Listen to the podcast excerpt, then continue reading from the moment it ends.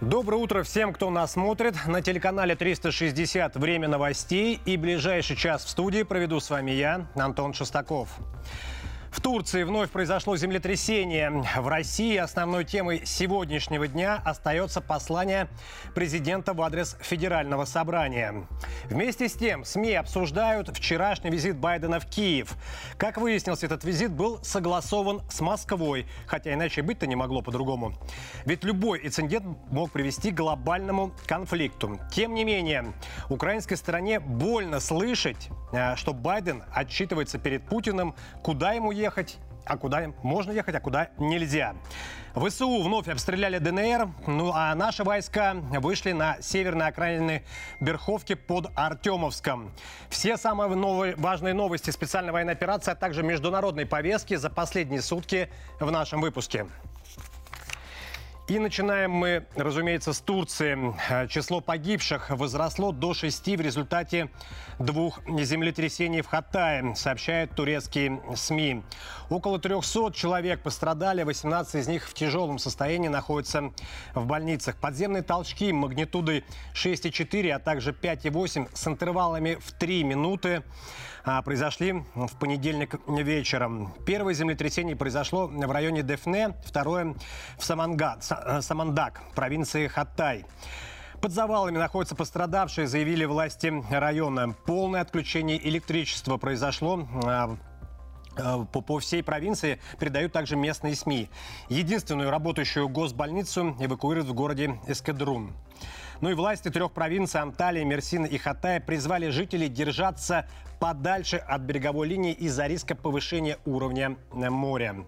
Ну а вице-президент Турции Фуат Актай, однако, отметил, что на побережье Средиземного моря Турции нет угрозы цунами.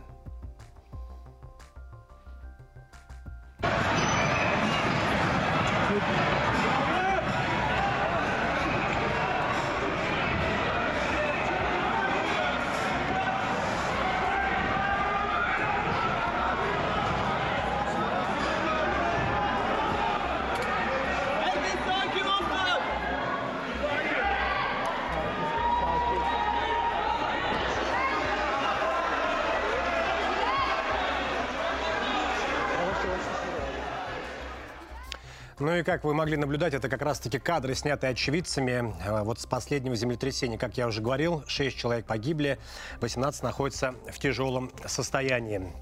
Ну и идем далее. После почти 50 человек обратились в больницу после обрушения домов в Алеппо на севере Сирии, сообщил главврач больницы Рази. Жители получили ушибы и ссадин от падения камней.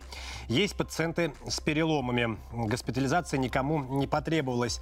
В основном обращались пациенты в шоковом состоянии. В ряде мест ну, возникала давка. А, люди в испуге выбегали на улицы. Сильные толчки вызвало землетрясение в соседней Турции, вот о котором мы говорили выше. Сигналов об обрушении домов в Алеппо не было. Об этом сообщает начальник пожарной э, службы Латакии. Ну и ущерб, нанесен не од... ущерб не нанесен ни одному из домов. Аналогичные сведения поступили из Хомоса и Тартуса. Слухи о разрушениях появились в соцсетях. Глава горсовета э, их опроверг. Подземные толчки ощущались на но материального удара не нанесли. Все здания и постройки в Хаме целы сообщает он. Сейсмолог Ред Ахмед подтвердил агентству Саннад, что толчки и авторшок землетрясения от 6 февраля. Колеб... Ну, это авторшок от, да, прошедшего землетрясения. Колебания земной поверхности продол... продолжится длительное время из-за большой энергии а, основного землетрясения, не вызванных им сейсмических волн, указал он. Ну и э, возвращаемся на родину. Что сейчас происходит э, на линии соприкосновений и как боевики ВСУ продолжают обстреливать и приграничные районы Российской Федерации, и Донецкую Народную Республику. И вот сообщается, что э, за 2 часа и 5 минут украинские войска минувшей ночью обстреляли Донецк, Макеевку и Ясиноватую. В общей сложности выпу- выпустили по этим населенным пунктам 39 снарядов натовского калибра 155 миллиметров. Об этом сообщило представительство ДНР. В ночь на вторник боевики украинской армии в очередной раз также обстреляли Белгородскую область. Так, в областном центре а, прозвучало по меньшей мере два характерных взрыва. При этом уточняется, что э, сработали средства противовоздушной обороны, сирены. Об этом слышал, их слышал весь Белгород. На данный момент информация о прилетах и повреждениях недоступна. Не поступала, вернее. Ну и да, у нас в, в Донецке работает наш корреспондент. Улицы Донецка сейчас пустуют. Жители ожидают годовщину специальной военной операции. На всякий случай в домах подготовили убежище. Об обстановке в городе расскажет моя коллега Виктория Комогоровцева. Давайте посмотрим. Минувшая ночь в Донецке прошла относительно спокойно. Но жители города с замиранием сердца ждут 23 февраля и 24 годовщину СВО. Вот по распоряжению главы республики все под, подъездные двери должны быть открыты. И даже те, которые на магнитных ключах, их вот подбирают такими кирпичиками. Соседняя дверь этого дома вообще открыта нон-стоп на распашку. И хочу отметить, что я здесь нахожусь третий день и заметила, что детей на улице вообще нет. Понятно, что все на домашнем обучении, школы и детские сады не работают. Но даже дети не гуляют на улицах, и людей стало тоже меньше. Еще я знаю, что многие готовят э, в подвалах э, на эти даты убежища, оборудуют там себе постельные какие-то места, запасаются водой как минимум на трое суток. Это была Виктория Комогорцева из Донецка прямое включение. Ну и переходим к линии э, соприкосновения. По информации от военкоров, э, сейчас я вам покажу карту. Главное событие разворачивается э, вокруг Артемовска. Там идут ожесточенные бои. И вот смотрите, какая ситуация сейчас э, там, что там сейчас происходит. Наши войска используя дезорганизацию обороны э, противника а, и занятие преобладающих высот. Вот после, то есть вот сегодня а, официально Министерство обороны подтвердило о том, что взяли, полностью освободили Поросковьевку. И вот после Поросковьевки следующий, так сказать, бросок и удар наших войск а, был на северной окраине Берховки. Там наши войска смогли прорвать фронт противника между этим селом и находящимся южнее Ягодным. Вот на карте это как раз-таки все хорошо указано и показано. Она, к сожалению, небольшого формата, но вот я вам подержу, э, чтобы вам было наглядно понятно, как это выглядит.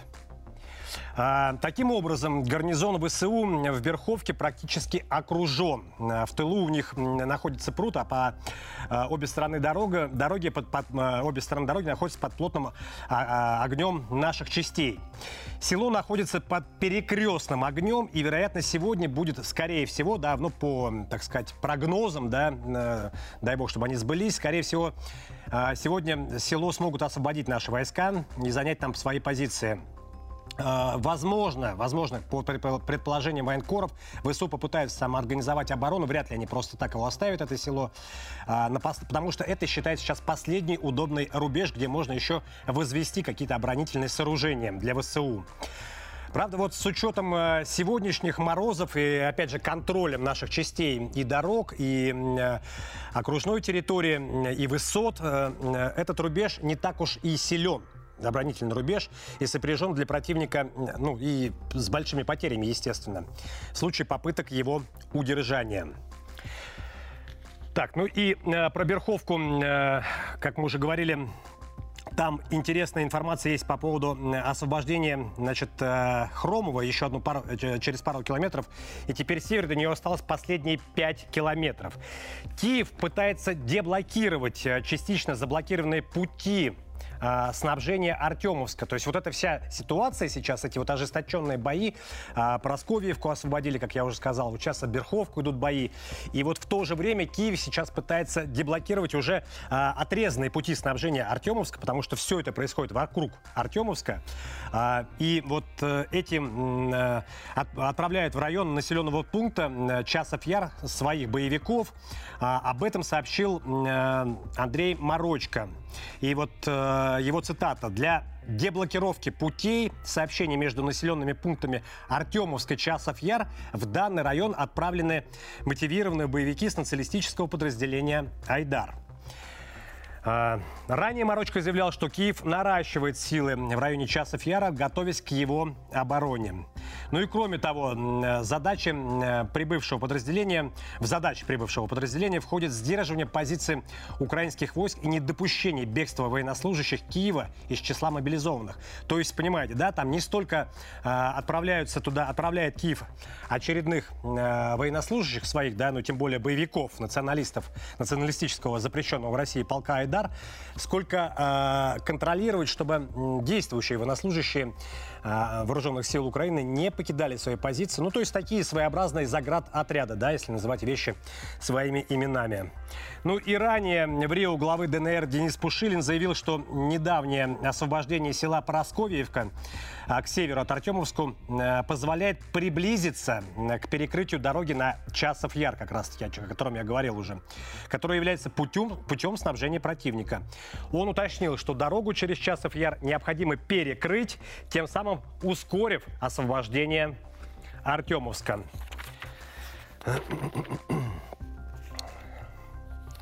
Так, ну и сейчас э, мне подсказывает аппаратно, что к нам в студии присоединяется наш постоянный эксперт Евгений Александрович Михайлов, военный эксперт, специалист по межнациональным конфликтам, директор Центра стратегических исследований стран Южного Кавказа. Евгений Александрович, доброе утро, как меня слышно? Доброе утро, слышу нормально. Евгений Александрович, ну вот э, много поступает информации, много сейчас говорят об Артемовске, о ситуации вокруг Артемовска. Освободили Поросковьевку, да, сейчас на Берховку наступают с севера. Э, не ровен час и э, к часов яру, уж простите за тавтологию, наши войска доберутся. Как вы считаете, почему вот именно на этом участке сейчас происходят ну, такие самые ожесточенные и самые важные бои? Ну, во-первых, я напомню, что сам Артемовск озвучивался Зеленским как важнейший центр обороны против русских э, ну, военных сил. Он уже летал специально в Соединенные Штаты Америки э, и требовал под это большие, большую поддержку и говорил, что мы любыми силами э, сдержим наступление российских войск, отобьем и все заберем обратно.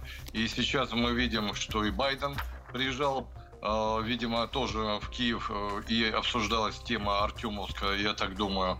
И именно поэтому украинские военные прилагают, а, ну, украинские командующие прилагают максимум усилий для а, попытки деблокировки э, Артемовска для попытки контрнаступления каких-то, но они весьма безуспешны, как мы видим, потому что для нас а, тоже Артемовск является наиважнейшей а, целью. А, после взятия Артемовска дальше уже будет гораздо легче освобождать остальные укрепленные пункты ВСУ.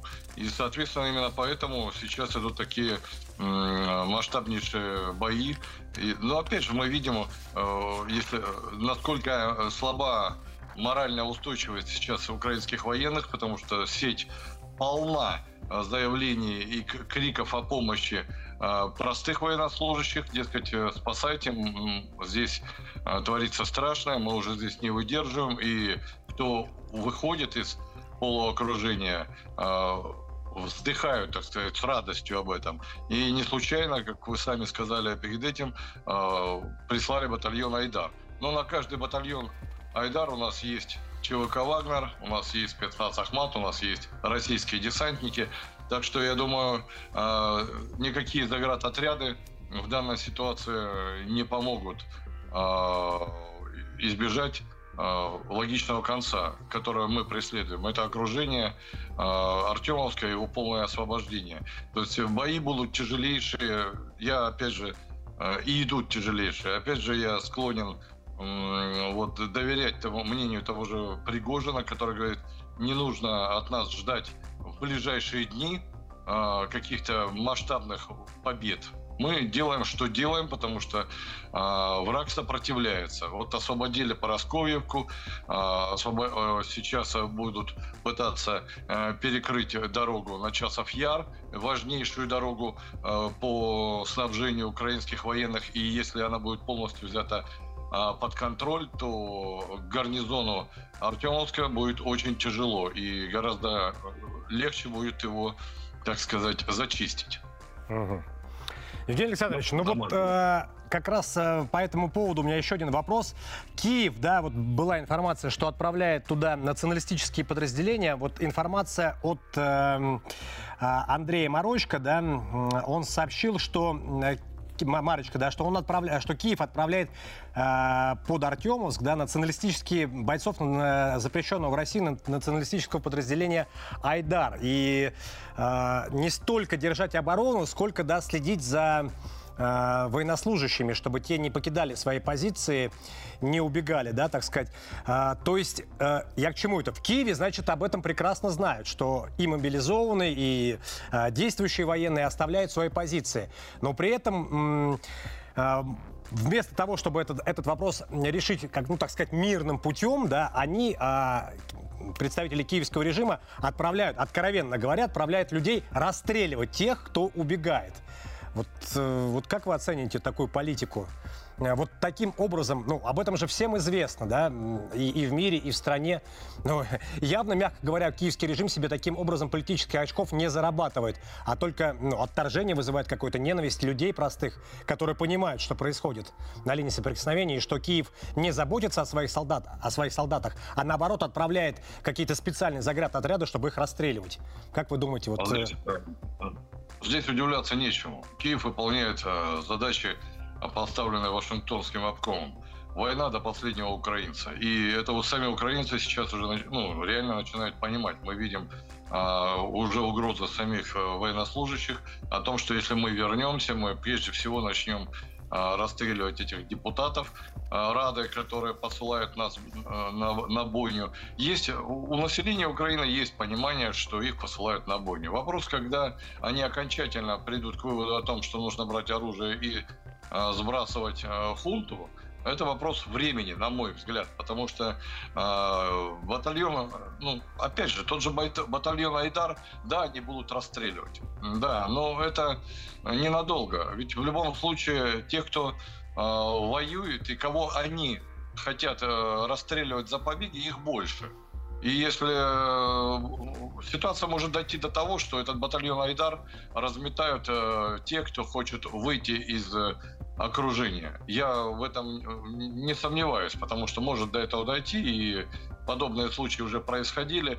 И сейчас как бы украинские, украинская хунта это уже не украинское правительство. И э, это реально ребята выполняют указания только Вашингтона. И сейчас э, вот, вот эта мясорубка, она и показывает простым украинским гражданам, которые посылают своих э, сынов, отцов там э, на, на фронт, что э, они уже не защищают Украину, они защищают э, интересы именно Запада. Потому что действительно можно было, э, как бы, ну, если грамотный там военный, ну, вот были подобные случаи. Ну, взять все-таки и оставить Бахмут, э, Артемовск с меньшими потерями, сохранив какие-то уже действительно обкатанные э, в боевых условиях подразделения и перекинуть их на другие места, ну, продолжать как бы защищать свою родину. Нет же, они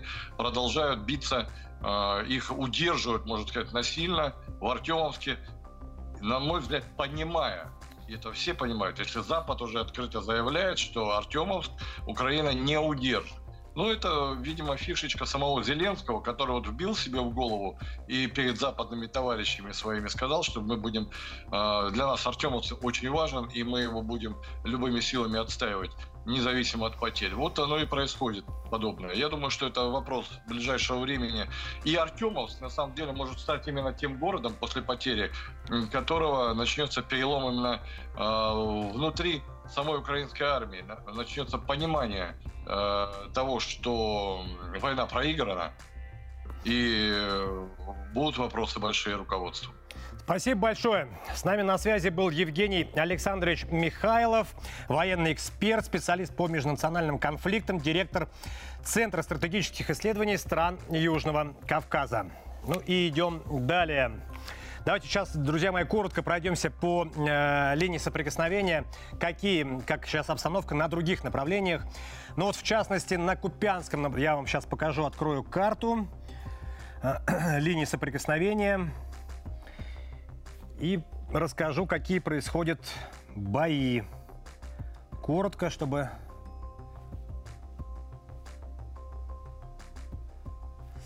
Вот так сейчас выглядит линия соприкосновения. И, значит, как я уже говорил, на Купянском направлении огнем артиллерии активными действиями подразделений западной группировки войск нанесено поражение живой силе и техники противника в районах, в районах населенных пунктов Новоселовская Луганской Народной Республики, Масютовка, Крахмальная Харьковской области.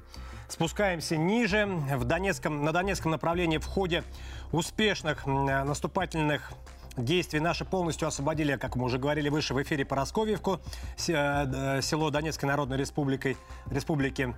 Ну, кроме того, уничтожены три склада боеприпасов ВСУ в районах населенных пунктов Малиновка, Запорожской области, Угледар и Водяное, ДНР. И в, вот там же, в этом же районе, в Энергодаре обстановка стабильно напряженная. Об этом сообщают сами бойцы, бойцы спецназа нашего. Э, рассказывают о том, что диверсанты ВСУ э, в составе диверсионных групп все чаще пытаются провести провокации на линии соприкосновения. И вот цитата одного из наших спецназовцев – Город можно назвать красной зоной, учитывая линию соприкосновения с вооруженными силами Украины. На расстоянии порядка всего лишь 5 километров. Обстановка сильно напряженная. Это вот цитата одного из наших спецназовцев. И также, кроме того, он добавил, что постоянные прилеты и работа артиллерии и дронов противника. Ну и в заключение, в самый низ спускаемся по карте. На Херсонском направлении в районе города Херсон поражен также склад боеприпасов ВСУ. Ну а наша авиация э, ракетными, совместно с ракетными войсками и артиллерией э, за сутки поразили 98 артиллерийских подразделений ВСУ и на огневых позициях, а также живую силу и технику в 124 районах. Ну и кроме э, успешных э, боевых действий, кроме успешной, так сказать, стрельбы по э, противнику. Разумеется, наши бойцы, они э, гуманные и берут, э, хоть и берут в плен украинских военнослужащих, да, но э, обращаются с ними Естественно, разумеется, не так, как обращаются боевики ВСУ с нашими военнослужащими. Все мы знаем, все мы эти кадры видели и в социальных сетях, и в телеграм-каналах, как расстреливают наших пленных. А вот теперь посмотрите на контрасте, как наши э, военнослужащие ведут себя с военнопленными Украины. Вот э, на плазме, внимание на плазму. Это слева наши военнослужащие, а вот военнослужащие Украины. Сидят ребятки спокойненько, пьют чай с сухариками – Никто их не бьет и уж тем более не расстреливает. Взяли в плен, привели в опорный пункт, усадили, напоили, накормили, обогрели и показали тем самым пример для всех остальных военнослужащих э, Украины, кто еще э, не решил сдаться в плен, чтобы не боялись, шли спокойно сдаваться в плен. Ничего с вами такого страшного не будет. Наши солдаты не поступают с вами так, как вы с нами. Ну и идем далее. А, наемников у ВСУ, желающих, стало меньше. Такие сообщения появляются в информационных лентах. Иностранные вояки на Украине делятся на несколько категорий. Одни едут на охоту, другие обслуживают секретную западную технику. Подробности Михаил Ануфриенко обсудил с моей коллегой Аксенией Гуряновой. Скажите, вот э, э, пишут уже в, в информационных лентах, что э, у ВСУ, в ВСУ уже меньше хотят наемники идти служить. То есть как бы у них своих нету практически уже украинцев, да, их там забирают просто с улицы и отправляют на фронт. И наемников тоже как-то поубавилось уже желающих. Слышали вы что-нибудь об этом? Так ли это? И если так, то почему? Ну, вы понимаете, наемники делятся на три типа. Это, с одной стороны, профессионалы, которые, по сути, направляются государствами, неважно в каком статусе, для выполнения определенных функций, как правило, высококлассных. То есть это разведчики, связисты, э, сотрудники э, штабов. То есть тот персонал, который обеспечивает э, вот, высококлассную логистику, сопряжение связи и всего прочего. Тысячи таких специалистов работают сейчас на территории подконтрольной хунте. О точном их количестве судить можно только по косвенным признакам. Скажем, Израиль, когда после обострились отношения с Ираном, он начал отзывать своих военных специалистов. Э, С Украины он забрал, если не изменять память, 548 человек. Ну, можете себе представить, крохотный Израиль, 548 человек, и сколько там еще десятков стран, и сколько у них там американских, английских, польских и всех остальных специалистов. Но это не те, кто бегает по окопам на линии фронта. Это те, кто работает в тылу. Их значительно больше. Вот, потому что и для ремонта, и для обслуживания техники, электроники и всего прочего нужно тысячи, тысячи и тысячи специалистов, и ремонтников, и наладчиков, и так далее. Вот их не подготовить за полгода-год, и никто этим заниматься не будет, потому что зачастую это секретная, совсекретная техника, ко внутренностям которой никого не пустят не имеющим соответствующего допуска. Вторая категория – это, и- простите за откровенность, идиоты, которые едут на сафари. Пострелять по людям, что Да. ли? Это, ну, по сути, это извращенцы, ну, Ну, по говоря, да? сути, это люди с ненормальной психикой. которым доставляет которые, удовольствие да, убивать которые других едут людей. э, да, на охоту. Ну, Вот кому-то хочется там покрасоваться. Вот. Эти, естественно, сейчас в значительной мере поубавились, потому что, ну, во-первых, таких людей достаточно мало. Во-вторых, э, ну, соответственно, энное количество из них уже утилизировано. Во-вторых, э, опять же, столкнувшись с отзывами тех, кто выжил и вернулся, глядя на то, что происходит в реальности, имея информацию, желающих тоже стало меньше. Потому что одно дело, я еду пострелять, а другое дело, в меня стреляют. Как э, неоднократно я слышал от раз- разных пленных, которых приходилось, так сказать, э, д- оперативно потрошить, первые слова это, в общем, ст- стабильно, независимо от того. Мы не думали, что так будет. Я не думал, что так будет. Вот это как стандартная фраза. Только не понимает, я не думал, что так будет. Все они думали, что они бессмертные, все Да. хорошо, они могут творить что угодно, как только они попадают. А я не думал, что так будет. Ну, как правило, это действительно молодые люди, которые ощущают себя бессмертными, насмотревшись фильмов, И- и по стрелушке, все здорово. Ну, Ну и третья категория – это те, кто едет зарабатывать деньги. Но опять же, видите, вопрос возникает с оплатой тоже. А вот это зачастую. тоже я хотела спросить вас. А кто наемникам оплачивает? То есть это же идет от, э, ну, грубо говоря, Понимаете, всегда есть частные военные компании, работающие по заказам, скажем так, фирм, но вот на Украину, на вот территорию контролируемой хунты, массового засыла этих ЧВКшников не было. Мне приходится постоянно читать то же, что и вам. Тысяча поляков прибыло в Херсон, там еще куда-то. Мы постоянно там слышим чью-то речь. Все время военные, военные, военные, но как только речь доходит о трупах конкретных, вот, или физических доказательствах существования вот этих тысяч, тысяч и тысяч наемников, мы выясняем, что их нет. Друзья, ну вот мы получили информацию о том, что происходит на фронте, на линии соприкосновения от наших военных корреспондентов, работающих непосредственно на линии соприкосновения, от военных экспертов. И теперь давайте послушаем разбор э, брифинга от Министерства обороны.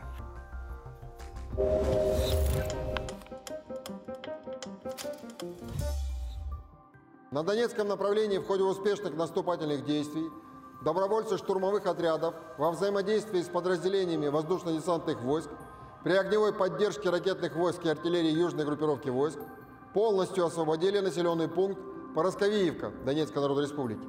В результате ударов авиации, огня артиллерии и тяжелых огнеметных систем на Купянском и Краснолиманском направлениях нанесено поражение живой силе и техники противника в районе населенных пунктов Харьковской области и Луганской Народной Республики. Село Поросковеевка наконец-то вернулось на родину. Освобождение этого поселка дает нам преимущество, что мы блокируем группировку по флангу. Мы э, исключаем возможность оказать им помощь по одному из флангов. Потребуется достаточное количество времени, потому что там в настоящее время группировка, включающая несколько тысяч объективно подготовленных, укомплектованных частей. На Южнодонецком и Запорожском направлениях оперативно-тактической авиацией и артиллерии группировки войск «Восток» нанесено комплексное огневое поражение подразделениям Вооруженных сил Украины в районах населенных пунктов Угледар, Доброволье Донецкой Народной Республики, Гуляй-Поле и Юрковка Запорожской области. Она уже начинает, э, Украина строить подарок то готовит провокацию с применением значит, э, специальных средств, то в настоящее время пытается э, химическим оружием значит, э, травить наш личный состав. Поэтому, конечно, на эту ситуацию не пройдет мимо, и нам надо быть в степени готовности. Истребительной авиации ВКС России в районе города Изюм Харьковской области сбит самолет Су-27 ВСУ. За сутки перехвачен один реактивный снаряд систем залпового огня «Хаммерс» и уничтожено 15 украинских беспилотников в районах ЛНР, ДНР и Запорожской области. Ну, идем далее, друзья мои. А, сейчас, сегодня, а, одна из самых популярных тем в средствах массовой информации – это визит Байдена, неожиданный визит Байдена в Киев и встреча американского лидера с лидером украинским. Вот Джо Байден сегодня уже после Украины он прибыл э, в Польшу. Американский лидер там встретится с президентом страны Анджеем Дудой. Э, и также главами Бухарестской девятки и не только обсудит сдерживание России. Ну, что, собственно, следовало ожидать. Также в ходе выступления от него ждут, что он пошлет некий сигнал Владимиру Путину. Ну и российскому в целом, всему российскому народу. Об этом, кстати, заявили, официально заявили в Белом доме. Ну, посмотрим, что там за сигналы. Ну, а накануне, как и говорил Байден, нанес незапланированный визит э, в Киев. Владимир Зеленский уже назвал его самым важным за всю историю двухсторонних отношений. Главы государства обсудили дальнобойное вооружение. Украина, как вот стало известно, Украина получит очередной пакет помощи от Штатов. В него войдут э, джавелины, противоракетные средства обороны, артиллерийские снаряды для РСЗО «Хаймарс», дальнобойные гаубицы и средства радиолокации. А еще, вот что интересно, Байден заявил, что Украина получит аж 700 танков. Представляете? Ну, конечно, очень эти цифры под большим вопросом.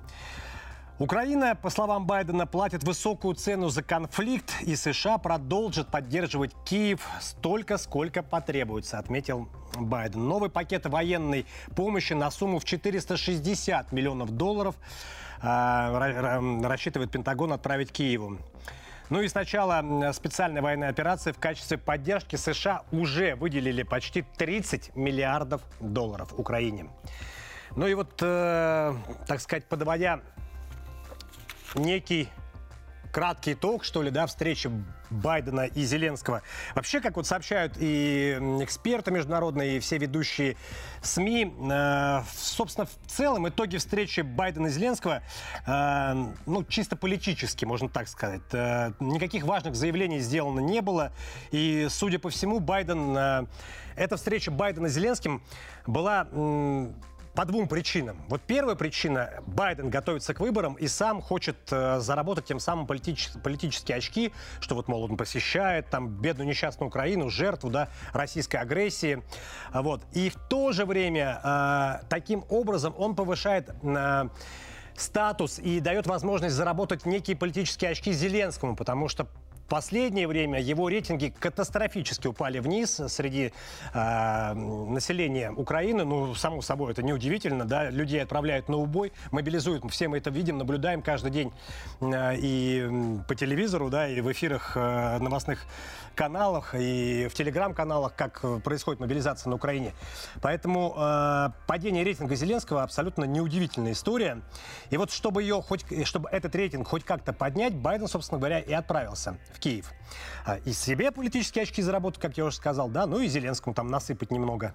Хотя, ну, какие-то, наверное, кто, э, те слои населения на Украине, кто считают Россию агрессором, кто считает, что мы напали на них и хотим там бедных и несчастных уничтожить, те, наверное, да, те, для тех визит Байдена важен и показателен. А, у здравомыслящих и трезвомыслящих украинцев, конечно же, совсем мнение иное. И в завершение коротенькая ремарочка такая. Нынешний визит президента США на Украину первый за 15 лет. До этого в Киев в Киев приезжал аж Джордж э, Буш-младший, еще когда-то в апреле 2008 года. Тогда он с Ющенко встречался. То есть поэтому, ну, для э, Незалежно это знаковое событие. Ну и э, вот интересно, очень э, уже дали оценку по последней, прям буквально вот перед эфиром я посмотрел, получил эти новости, да, уже дали оценку зарубежные СМИ поездки, оценку поездки Байдена на Украину. Вот Нью-Йорк Таймс, допустим, да, пишет, что поездка стала анонсом все более прямого соперничества с Путиным. Конфликт на Украине – это противостояние двух бойцов времен Холодной войны тайный характер визита лишь подчеркивает, насколько он отдает а, повторением худших дней того периода, имеется в виду периода холодной войны, что Байден якобы хочет избежать. И вот э, также э, пишет, э, понять поможет, э, поможем, поможет ли этот визит укрепить положение Байдена внутри страны, можно будет через пару недель. Это вот дают такую оценку Гардиан. Его популярность так и не отправилась после вывода войск из Афганистана, роста инфляции и цен на энергоносители. На имидж Байдена влияет и его восприятие как старого и немощного человека. Это цитата Гардиан.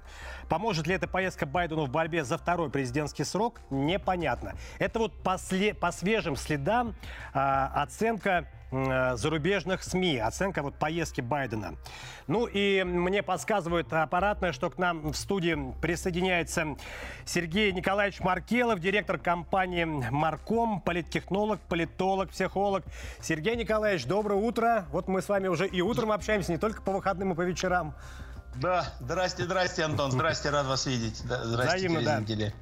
Да. Сергей Николаевич, ну, э, первый и самый актуальный на сегодняшний день, сегодняшний час вопрос. Поездка Байдена, встреча с Зеленским. Вот как я уже сказал, и как э, эту встречу оценивают зарубежные, что интересно, зарубежные СМИ, что это исключительно сделано с целью заработать политические очки как Байдену, так и Зеленскому.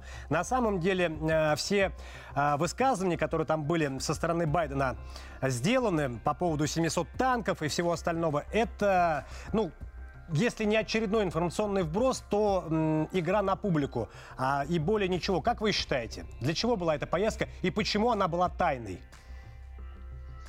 Ну, смотрите, э, э, если убрать э, пропагандистскую, пропагандистский понос вокруг этой поездки, то, соответственно, да, то, соответственно, э, мы что под капотом? Под капотом а, а, у Байдена огромное количество проблем. Частично вы их перечислили. Внутриамериканских. Поэтому с точкой первый диагноз этой поездки, что под капотом у нее, это то, что эта поездка на 95% а, как поездка в Польшу, так и поездка в, в, в Киев, это, это прежде всего внутриамериканская история. То, что там наговорят потом в три короба Зеленский с пропагандой, повторяю, это все, там, там восточный лагерь э, Европейского Союза, это все детский сад сбоку бантик. Байден ничего сейчас не делает, чтобы не на, на 90, идеальный вариант на 100% не касалось его избирательной кампании. А в избирательной кампании куча проблем. Э, в Америке ничего хорошего в экономике, так сказать, там понятно, что она все как-то выкраивает, но ничего хорошего нет в экономике. Ничего не зря было последнее обращение Байдена к Конгрессу, обеим палатам. Так сказать, он только-только и мяукал о том, что, так сказать, в родной стране дадим все, что можно с утра до вечера. Все паровозы и самолеты и мосты. Вот. Второе, вторая большая, то есть экономика при Байдене плоховатая в Америке. Вторая проблема огромная. Это, как вы сказали в подводке, безусловно, э, ну, ну, как бы вот, вот старый человек и все. Все все понимают, да, Америка хорошо борется и как бы уважает стариков, но все понимают, что старик это старик. В политике это тоже работает. Соответственно, из Байдена нужно делать, э, как бы политтехнологи его понимают, что нужно, нужно что-то делать такое, что будет делать из него, ну, если не команда с такого 80-летнего, ну, как Шварценеггер в молодости, то что-то такое, где можно показать показать, что парень как бы не трус, управляет своим состоянием и готов там в какую-нибудь зону горячего конфликта залезть, например, в Киев, договорившись с нами, естественно. Потому что без нас бы он туда не появился, без России.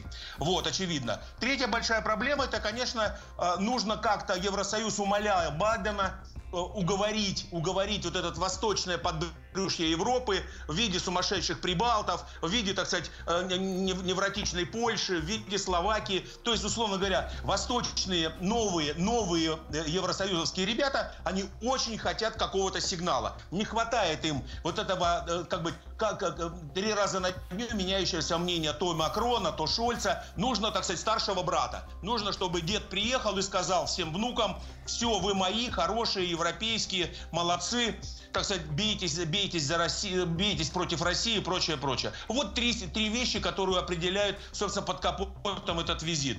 Понятно, что никаких тан танки 700, которые вы назвали, понятно, что он в целом посчитал, в целом с 21 года в целом, так сказать, вот, вот эти 700, которые ему в бумажку написали. То есть всего уже дали, еще до конфликта. Что-то давали и так далее, и так далее. Поэтому парень взял сумму, так сказать, всех танков, какие могут быть в принципе, и ее вроде озвучил. Это не будут давать 700.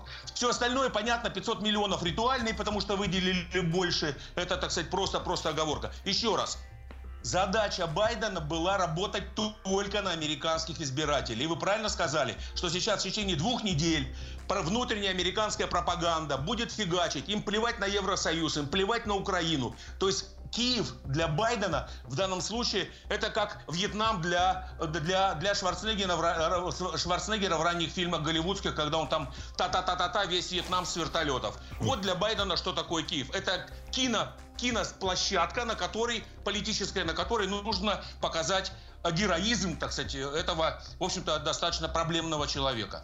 Сергей Николаевич, а вот э, такой вопрос. Э, с Киевом разобрались, да, с Байденом и Зеленским.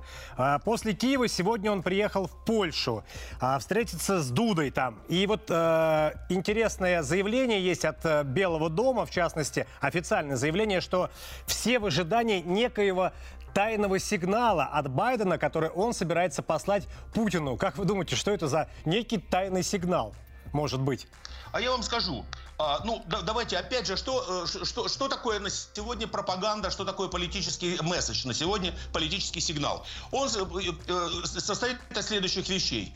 Неважно, вот поверьте мне, неважно, что, что скажет Польша Байден, там с Дудой, не с Дудой, неважно. Неважно, что скажет по содержанию. Важно, что сделали проанонсировали рамку этого заявления. То есть, условно говоря, даже если он просто выйдет из Дуды и чихнет три раза, просто чихнет в платок, скажет, ой-ой-ой, вот это сигнал Путину, вот он его, вот что мы ждали.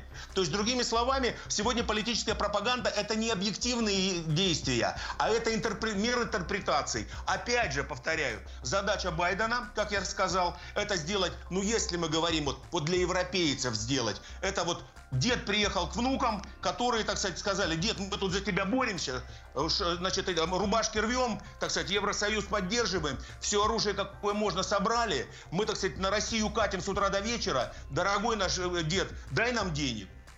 Вот докажи, что мы правильно все делаем и дай нам денег. Больше ничего не надо. Ну, понятно, солдаты прицепом, там, э, НАТО, э, Хаймерсы какие-то там в Прибалтике поставят, чтобы им там спокойно ночевалось и так далее. Солдаты там натовские появятся и будут детей местные, местные литовки и латыши, латышки рожать от этих солдат НАТО. Это все отдельно другая история социальная. Понимаете?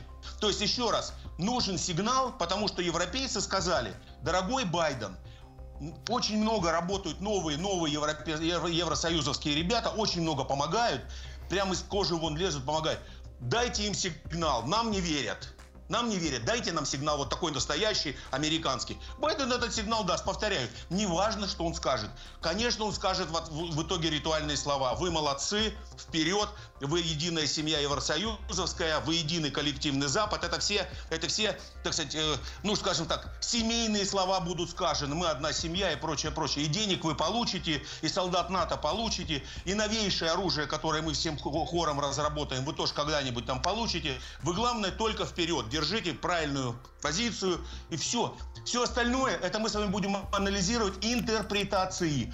Байден, повторяю, скажет просто нейтральную речь, а весь мир будет говорить, ох ты, нифига себе сигнал. Вот это и был сигнал, вот это и был. Спасибо большое. С нами был Сергей Николаевич Маркелов, э, директор, политический советник, генеральный директор коммуникационного агентства Маркелов Group. Ну и идем далее.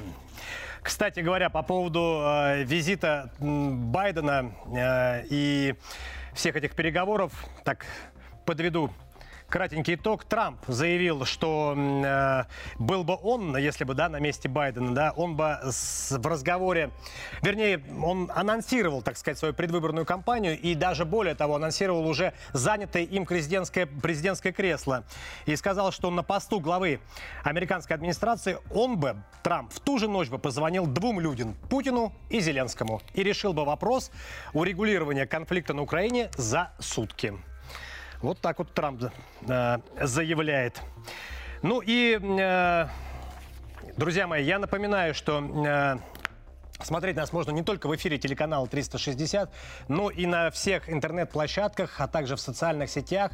Смотрите нас, подписывайтесь на нас, комментируйте, задавайте вопросы. Мы будем на них отвечать, обсуждать это в эфире и самые яркие, самые горячие ваши комментарии озвучивать также в эфире. И сейчас ко мне присоединяется мой коллега, редактор Андрей. Он собрал самые актуальные и интересные комментарии на сегодняшний день по сегодняшней повестке. Андрей, приветствую. Что интересного ты нам принес? Привет, Антон, спасибо. Принес я тебе, собственно, Байдена и пакет вообще военной помощи Киеву от США на 460 миллионов долларов, которые, в основу которого войдут боеприпасы. А ВКонтакте Леха из СССР, наш подписчик, так гордо написал «Все присылайте, мы все перещелкаем». Пользователь многоточия написал «Днем сказали 550 миллионов, а сейчас уже 460. Где-то Сатен затерялся по пути в Польшу». Есть еще один интересный и актуальный инфоповод. Евросоюз продлил санкции против России до 24 февраля 24 как бы символично не звучало, года. В Телеграме Игорь написал «А что нам эти санкции?» Ну и действительно, Сергей Ивошин смотрит глубже обычного обывателя. Психологический ход, на самом деле они бессрочные, ну типа туземец, так как есть срок действия, должен питать надежду и самовоспитаться в нужном русле. Ему ответил на это Александр. Да, Евросоюз продлил санкции против экономики Евросоюза.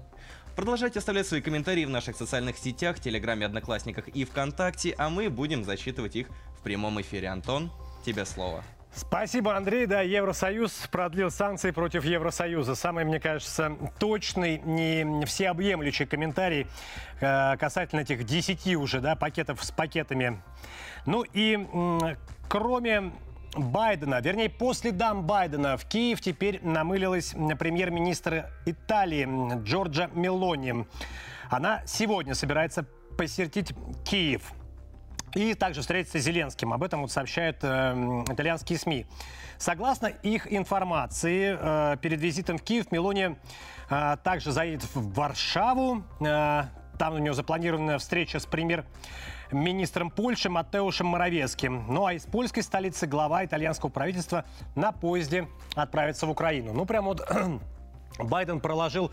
Э, дорожечку такую некую, да, теперь вот за ним э, следом, как вот за мамой уткой, да, утята там ходят, да, вот, э, и вот также Байден тихонечко слетал на Украину, перед этим проконсультировавшись, попросив разрешения Владимира Путина, и вот теперь следом за ним все остальные поплетутся на Украину, ну пускай, пусть летают, разговаривают.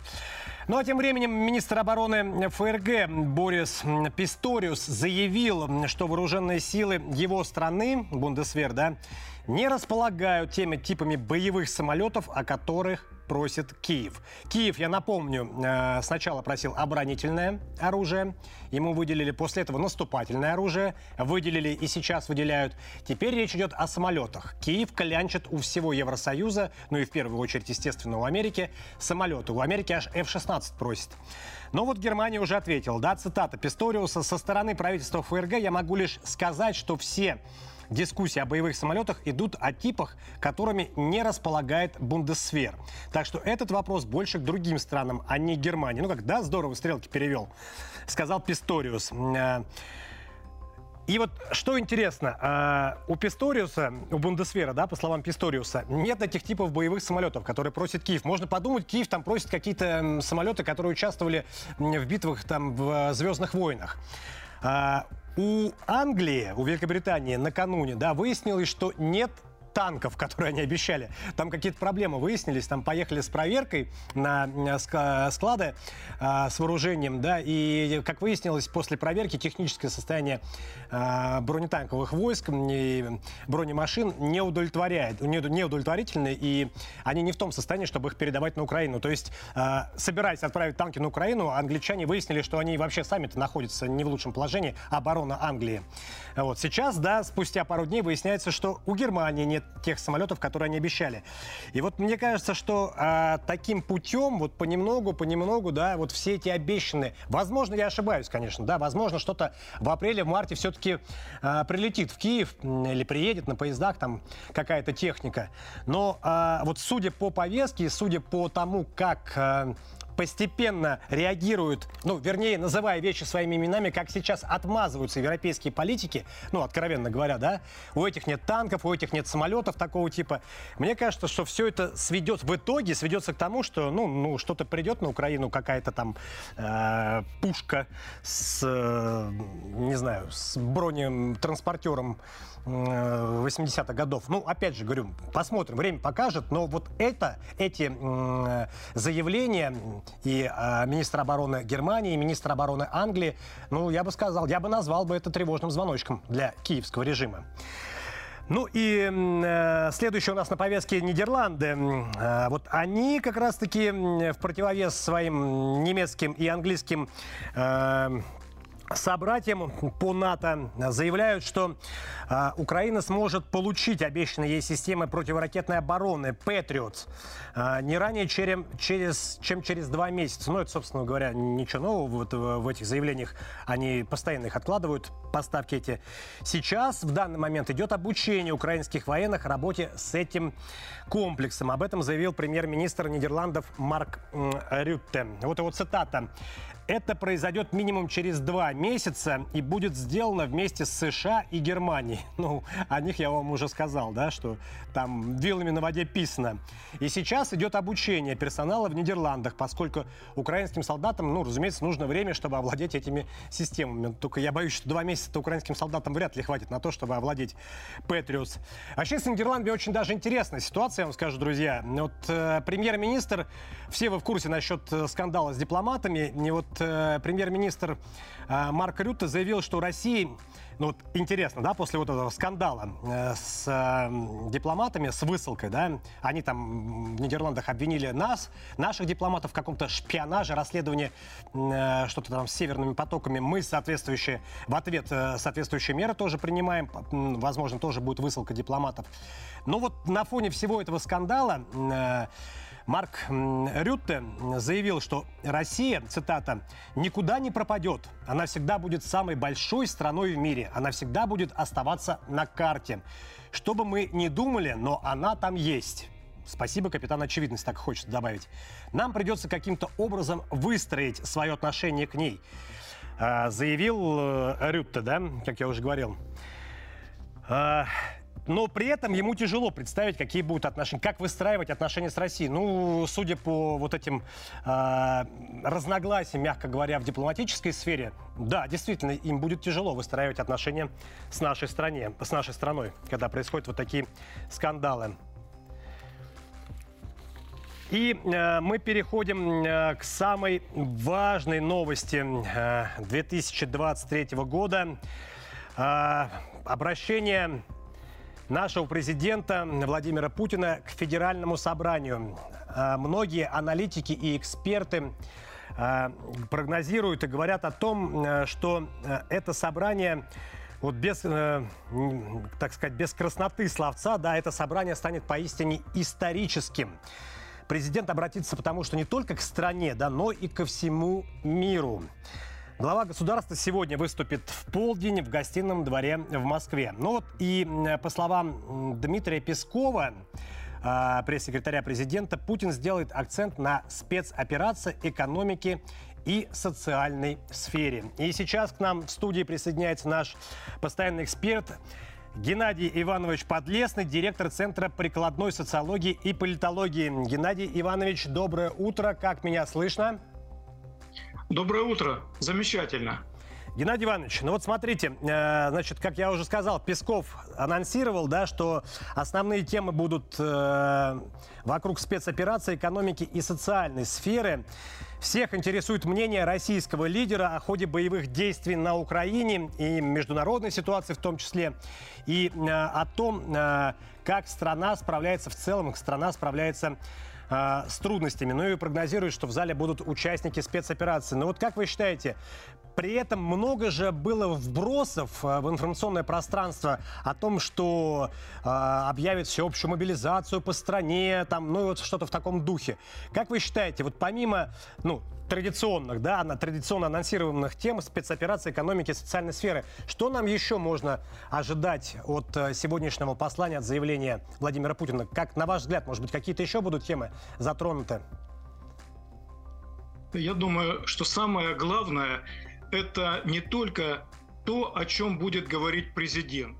Самое главное – это что он будет говорить. Конечно, когда Дмитрий Песков уже анонсировал э, практически все основные положения, на которых остановится Владимир Владимирович, но, естественно, ни Песков, никто, кроме президента, не знает, как именно президент будет говорить о СВО.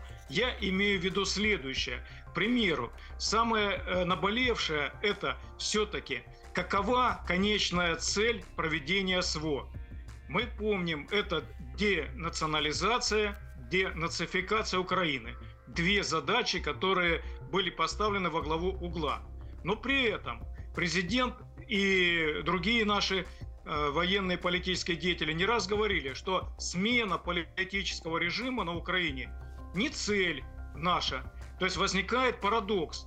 Мы все-таки Зеленского будем менять как президента нациста вместе с его нацистским руководством, или мы их оставляем и каким-то образом воздействуем на них так, чтобы они отменили все нацистские законы, порвали с бандеровцами. Ну, надо как-то определяться. Далее, э, президент э, неоднократно э, выдвигал такой тезис, и это очень правильно – надо беречь людей. Имелось в виду наших воинов на передовой. При этом 52, по некоторым данным 54 страны поставляют вооружение, боевую технику на линию боевого соприкосновения беспрепятственно или почти беспрепятственно. Возникает тоже противоречие. Потому что самое главное, как мы можем сберечь людей, это уничтожить каналы поставок, прекратить э, подпитку ВСУ и бандеровских различных формирований вооружения боевой техникой, и тогда они просто остановятся. Танки остановятся, э, замолчат Хаймерсы и так далее. То есть тоже должен президент как-то объяснить вот этот парадокс. По экономике, экономические вопросы. Э, мы неоднократно уже слышали, что нам нужно переводить экономику на военные рельсы. Возникает вопрос, как? То есть, если мы берем э, сталинский вариант, условно, Великой Отечественной войны, то тогда нам нужно национализировать полностью ВПК, э, средства транспорта, связи. Все это должно быть национализировано, введена прогрессивная шкала налогообложения. Будет ли так или нет? То есть президент должен пони- э, разъяснить вот в этом, ну, на мой взгляд, в этом э, своем послании, каким образом будет страна переходить на военный лагерь, но при этом без э, э, мобилизации, без проведения национализации, откуда будем брать средства, как вообще это будет делаться. Ну, другие, э, другие аспекты, связанные, допустим, с интеграцией в нашу экономику, внутриполитическую жизнь, в наше правовое поле новых территорий. Каким образом это будет проводиться. Вот э, я слышал такую версию, что при одном из наших учебных заведений ведущих будут курсы. И на этих курсах будут учить будущих э, лидеров э, э, народного хозяйства э, республик. Возникает вопрос, самый главный, кто будет учить? Ленин в свое время в работе ученикам Каприйской школы четко сказал, ну, написал, что от э, состава лекторов зависит направленность школы. То есть, получается, для того, чтобы учить этих людей, те люди, которые должны учить, они сами должны быть там, видеть это все. Потому что теоретически на основе картинки э, мы можем э, говорить разные вещи, но это все равно не охватит тех аспектов практически, которые там есть. Следовательно, возникает вопрос, как Возможно, э, э, наш президент каким-то образом объяснит это все. Спасибо, Геннадий этого... Иванович. Спасибо, да. Подождем выступления президента и посмотрим, что он нам объяснит. С нами был Геннадий Иванович Подлесный, директор Центра прикладной социологии и политологии. Ну и на этом, друзья мои, эфир наш подходит к концу. С вами был Антон Шестаков. Всем хорошего дня и хорошего настроения. Увидимся совсем скоро.